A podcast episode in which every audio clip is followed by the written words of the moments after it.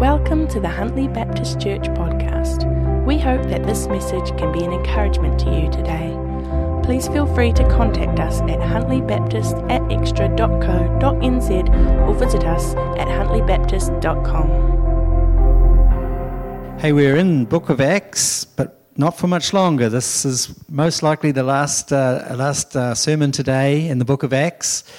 Because next week we're moving into uh, the prayer and self denial, uh, which happens this once a year to raise uh, awareness, prayer, and uh, finances for our missionaries.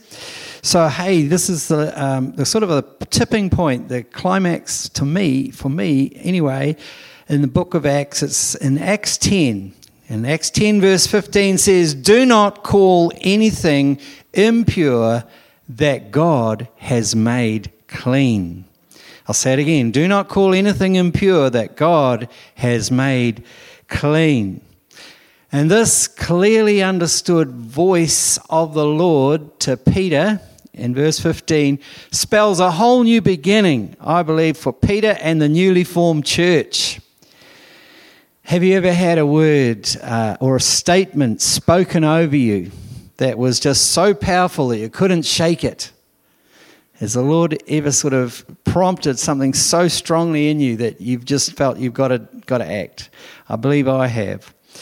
Um, won't go there now. Apart from a, uh, an attention, a few contacts, and the travelers that were coming in and out of Israel, and, and the neighboring Samaritans coming and going, up to this point, most of the transformed apostles' attention had gone into spreading the news uh, about the resurrected Christ in and around Jerusalem and in the synagogues. It's where most of their attention had gone up till chapter 10.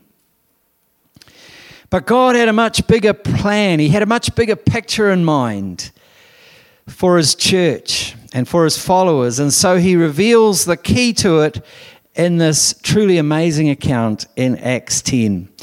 And it's so good. We're going to read quite a bit of Acts 10. We're going to have to cut back on a few things, but I'm just going to read from Acts 10, verse 1. If you want to follow it along, I'm in Jenny's Bible. No, the new, new IV, NIV.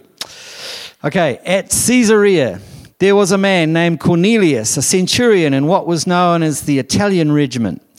He and all his family were devout and God fearing. He gave generously to those in need and prayed to God regularly. One day at about three in the afternoon, he had a vision. He distinctly saw an angel of God who came to him and said, Cornelius. Cornelius stared at him in fear. What is it, Lord? he asked. That's significant. The angel answered, Your prayers and gifts to the poor have come up as a mem- memorial offering before God. Now send men to Joppa to bring back a man named Simon, who is called Peter. He is staying with Simon the tanner, whose house is by the sea. When the angel who spoke to him had gone, Cornelius called two of his servants and a devout soldier who was one of the, his attendants. He told them everything that had happened and sent them to Joppa. Dun, dun, dun. So now, we go over to Peter's house. About noon the following day, as they were on their journey and approaching the city, Peter went up on the roof to pray. He became hungry and wanted something to eat, and while the meal was being prepared, he fell into a trance. He saw heaven opened and something like a large sheet being let down to earth by its four corners. It contained all kinds of four footed animals as well as reptiles and birds. Then a voice told him, Get up, Peter, kill and eat. Surely not, Lord, replied Peter. I have never eaten anything impure or unclean. The voice spoke to him a second time Do not call anything impure that God has made clean. And verse 16 says this happened three times, and immediately the sheet was taken back to heaven. We're going to jump down to verse 23. The next day, Peter started out with them, these men that had come. And soon the believers from Joppa went along. The following day he arrived at Caesarea. Cornelius was expecting them and had called together his relatives and close friends.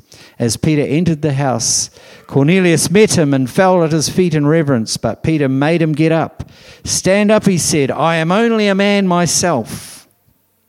And then there's quite a lot of dialogue, and his friends hear the message and receive it. And we're going to read from verse 44. While Peter was still speaking these words to them, the Holy Spirit came on all who had heard the message.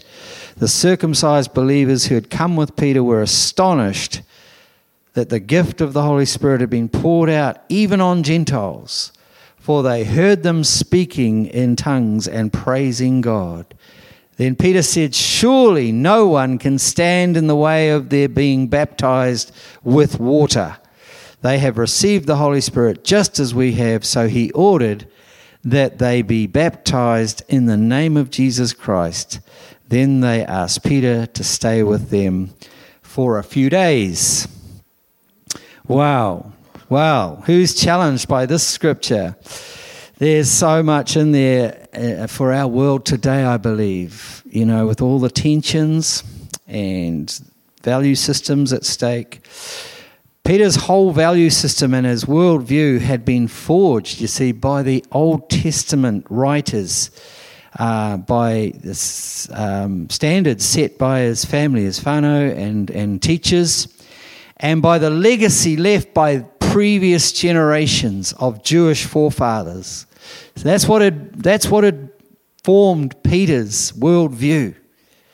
The law of Moses was so entrenched in Jewish society that every child was taught, taught it from birth, along with who they were, where they'd come from, their story, from what they, you know, from what was expected of them as the chosen ones. This was Peter's entrenched worldview. You see, the law and the prophets formed such a deep foundation of belief and behavior that even the fact that they'd sort of hung out with Jesus for, for three years, eating with him, ministering with him, traveling with Jesus, uh, that wasn't enough to shake certain cultural strongholds that remained in their thinking. Peter witnessed the healing of the centurion's servant in Luke 7 1 to 10. He saw Jesus speaking with a Samaritan woman at the well in, in John 4:27 and he saw Jesus casting out a demon from a Greek woman's child because of her faith. You remember when she said even the crumbs of the table uh, you know fall down and we can get those. And so he'd seen these things. Peter had been there with Jesus and he'd seen him ministering to foreigners. But the penny sort of hadn't dropped. And these Jesus encounters were like a deposit, really. They were just sort of like this foretaste of how God wanted to reach the whole world. And Jesus knew his mission field was primarily the house of Israel. But in Acts 10, we see that the Lord directly speaks to Peter and gives a kind of visual aid uh, through a trance to change Peter's worldview. We sort of had a visual aid, aid a little bit jacked up, but we're going to leave that, I think, time wise. Um, it was probably a little bit lame, but something we could remember. On that visual aid, there was going to be a few things that we sort of struggle with maybe. But the law and the prophets formed such, you know, that that formed this deep-seated thing within within Peter. Was it flawed? Was the foundation of the law flawed? Absolutely not. So before we unwrap how the Lord wanted Peter and, and I believe us as well to respond to a new season, we need to learn to value the foundation laid out in the old covenant.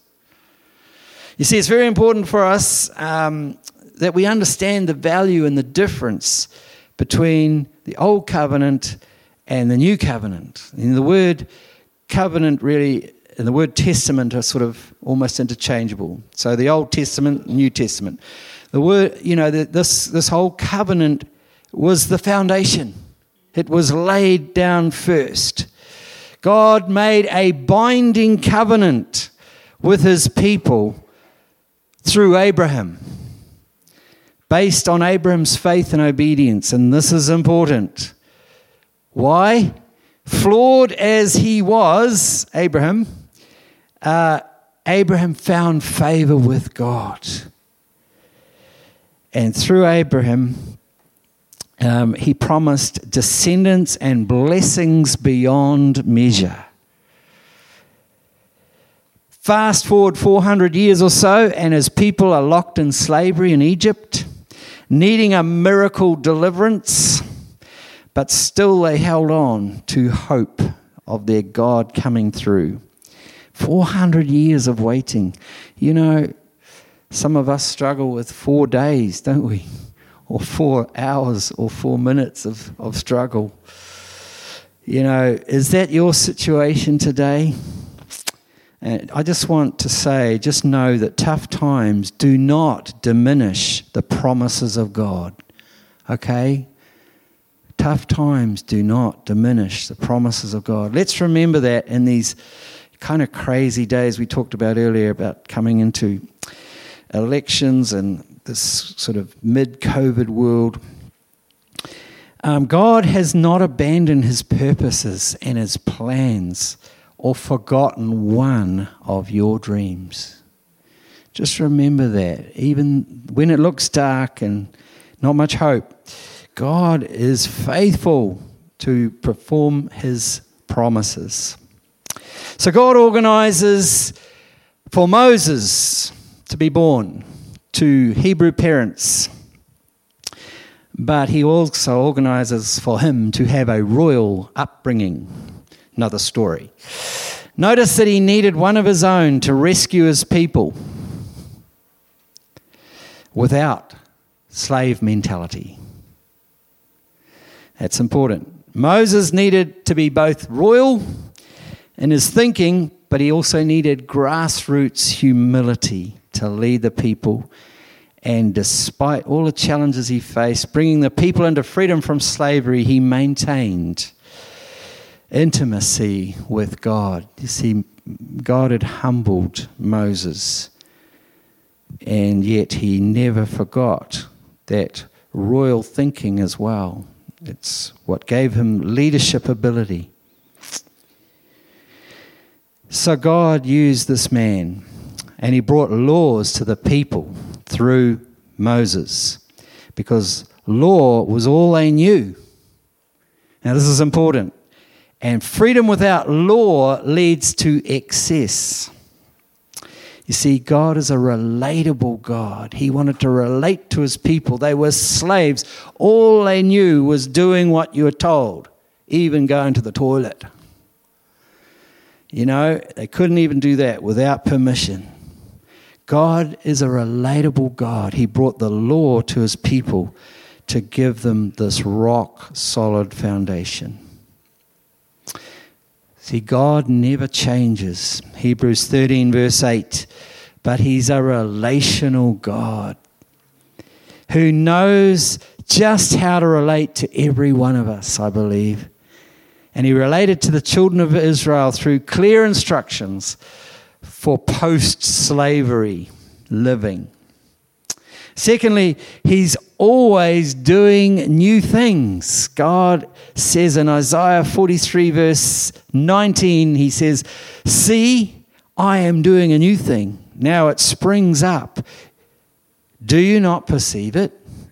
I am making a way in the wilderness and streams in the wilderness. Yeah. These three things, these three things God's unchangeable character, his ability to re- relate to people where they're at, and his desire to bring about new seasons and new things are the very foundation of Acts 10. So we've got all this, this foundation, this history, this all that's gone before for, for Peter.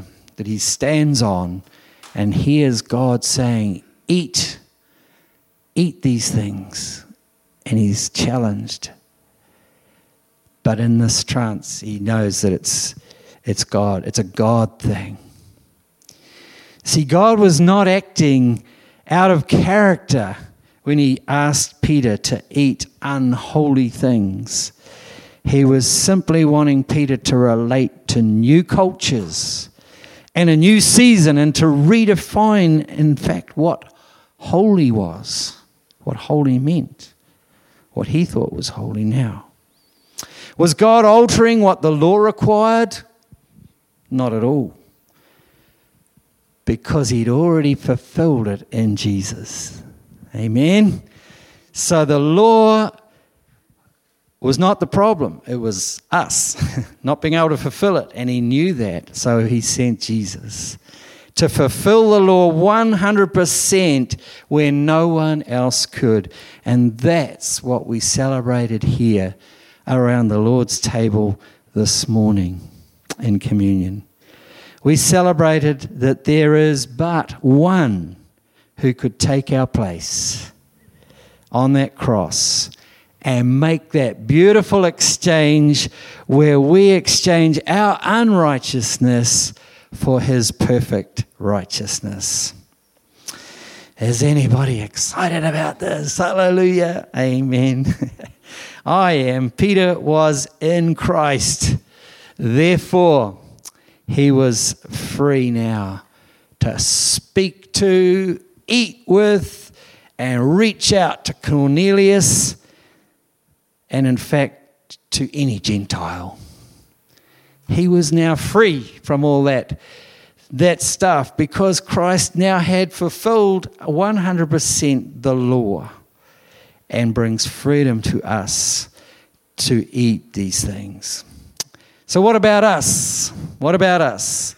Do we sometimes throw out the baby with the bathwater? What a, what a saying, eh? Who'd ever do that? um, I did it once. No, just kidding. when we refuse to recognize a new season, uh, you know, sometimes we hold on so tightly to things that we miss the Spirit's prompting, don't we, to start something new or be in a new season. When we want to accept another culture or adopt new methods? Are we just throwing out the baby with the bathwater? Here's God bringing this whole new thing to us, and we're saying, no, no, no, we don't do that. No, that's, that's old. You know, we, we just don't, don't go there. Well, that's new, I should say. We can't sail on yesterday's wind, can we? Impossible. We need to be in sync, in constant relationship with the Holy Spirit to know where He's leading, and He's leading us sometimes into new things. So um, we need to know His leading without letting go of that solid foundation. And I think that's wisdom, that's important.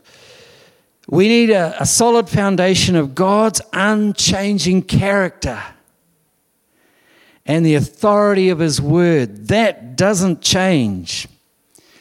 But we can accept a new season and new things in God through His Holy Spirit. Ecclesiastes 7, verse 18 says, It's good that you grasp one thing and also not let go of the other.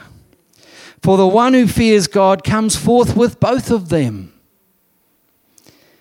I believe that's we don't let go of our foundation the authority of the word, the solidness of Jesus, but we can walk with a new with a new thing that he's doing. We can go with him by the Spirit. Hold on to both, the new and the old. You know, when people get fired up to turn the, the world upside down, sometimes we, we get, you know, it's great. It's easy to tame enthusiasm and to stir up apathy, apathy but sometimes people will come to you with all these ideas of changing the world. Um, and that's great. But sometimes the tendency is to ditch all of the traditions and throw them out. You know, There's nothing wrong with sound traditions. I want to just say that. Because they form who we are and they tell our story and help form our story. But the real enemy of change is traditionalism. Big difference. We need to learn the difference between tradition, sound tradition, which is great, stuff that we're built on, that we're all about, and traditionalism, which is where we fear change. And worse still, we resist change. There's a church slogan that read, Sacred cows make the best beef. we, need to, we need to cull out those sacred cows that are not producing. All the dairy farmers go, yeah. All the all the vegetarians go, ooh. um, you know, we need to, you know, do you, do you value the worthy things about your tradition and background, whatever our culture is? Do we value the worthy things about it? Value our traditions, value the background before we share God to others, what He's done for us. And to those who are different, you know, I think sometimes we need to, to value our own culture before we venture out. But I've said it before, I want to say that we also need to value the culture we're trying to reach before we can ever share the gospel. If you can't say 10 good things about it, then maybe you're not ready to share the best, biggest news ever, the biggest story ever. You see, God removed Peter's Jewish tinted glasses in order to open the door to cross cultural mission, not to undo the value of the old covenant, fulfilled in and by Jesus. And the first key that we see in, Jesus, in Peter, sorry, in this story was that he was praying and he was open to the Lord when the Lord spoke to him.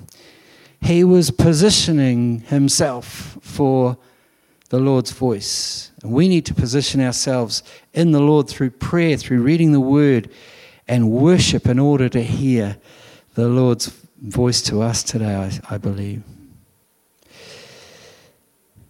The second key was that we need to learn just to go and do it, to obey to do something. Peter started out with them. Verse 23. He started out with them. That means he got up and he went with them. That took obedience. I don't know how far the journey was to Joppa, but he, he was willing to do it. You know, the, the, the rudder on a ship does nothing when its ship's tied in at the port. Turn it all you like doesn't do a thing. But at sea, that rudder changes the direction of the whole vessel. God can turn a moving life. Do something, move out, step out, do things, and He will lead you. He'll turn that rudder and you'll go on the right path. Be open to Him. Just stay in, in, in the Word, in prayer, just asking Him, What next? What next, Lord? What next? Peter started out with them. And our relatable, unchangeable God will meet us at that point, I believe. But He can't direct, redirect us if we're stationary. All right. The final key was that Peter had to accept that God wants to share His good gifts with people that are different that we don't understand, we don't get, and that He will surprise us by working through them in a different way. Verse 47 Surely no one can stand in the way of these people being baptized. You know, sometimes we do stand in the way. But Peter had no professional jealousy. He saw what God was doing. He didn't stand on, no, no, you've got to be baptized first, then receive the Holy Spirit. You know, they just received the Holy Spirit and boom. And so he said, let's baptize them in water. You know, it's cool. New things. Don't have to do it the same way every time. Uh, many years ago, my sister was on a committee, a hall committee, and um, one old bloke got up at a meeting where the big decision had to be made about the future. And uh, he'd helped pour the concrete and built the old hall, you know, one of those guys. And he says, You'll tear down this hall over my dead body. Well, he did pass away one or two years later, and the new hall was built. And you can hardly get a booking now. You have to queue to get a booking because it's so nice. Everyone wants to be there. we hadn't been here very long when the phone went at 5 to 10 on a Sunday morning, and Jenny was in the office. And don't always get to hear it ringing, but Jenny answered the phone. And the gentleman on the end of the phone wanted to know do we just use the King James Version at our church? Jenny thought for just a moment and thought, no, we actually don't. So she was honest and she said, no, we, we, we do refer to it. And hey, I've got to say, I check things out with it all the time, but we don't just use the King James Version here. Nothing wrong with it. But we just don't just use it here. Okay, thank you. Click. you know, are we willing to be open to just those new things that God is doing? Letting go of the old, not saying oh, over my dead body, this is, is it important? Let it go. All those things that aren't important. Let's hold on to the things that are, but let's be open to the things of the Spirit. Let's not call unholy what the Lord has made clean. His gospel is for all people. We are saved today because Peter and Paul left the comfort of the familiar to venture into the unpopular and the hard wilderness places for us and brought streams of life as a result.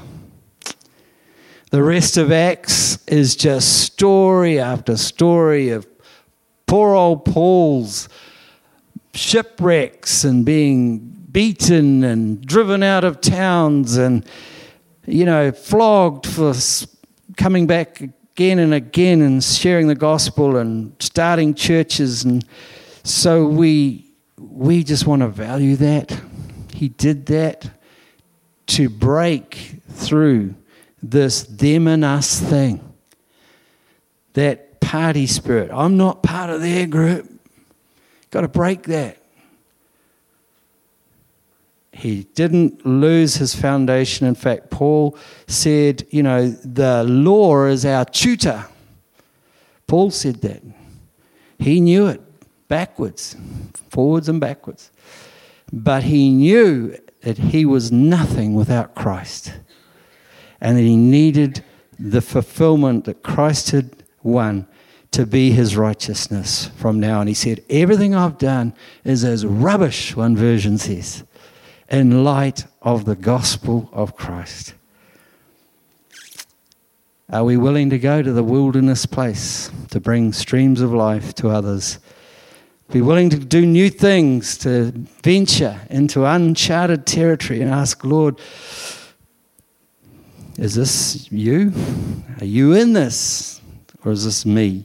Just going out there. You know, we have to watch that we're not just wanting to do something for the sake of doing it. We want to go with God.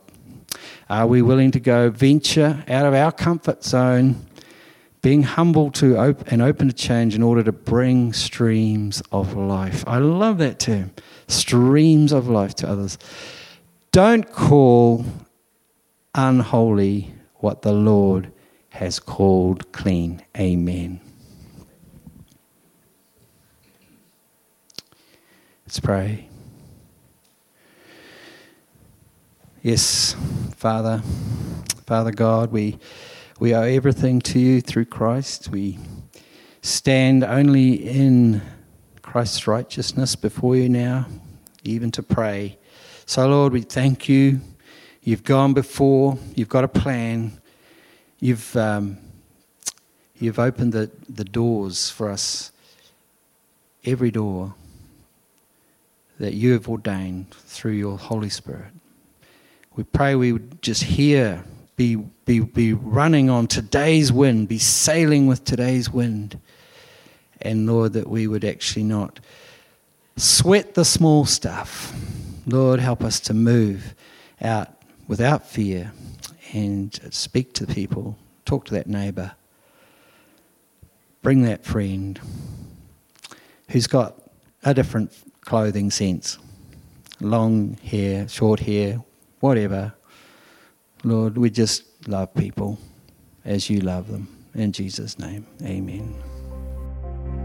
Thanks for listening to the Huntly Baptist Church podcast. We hope that it has been an encouragement to you.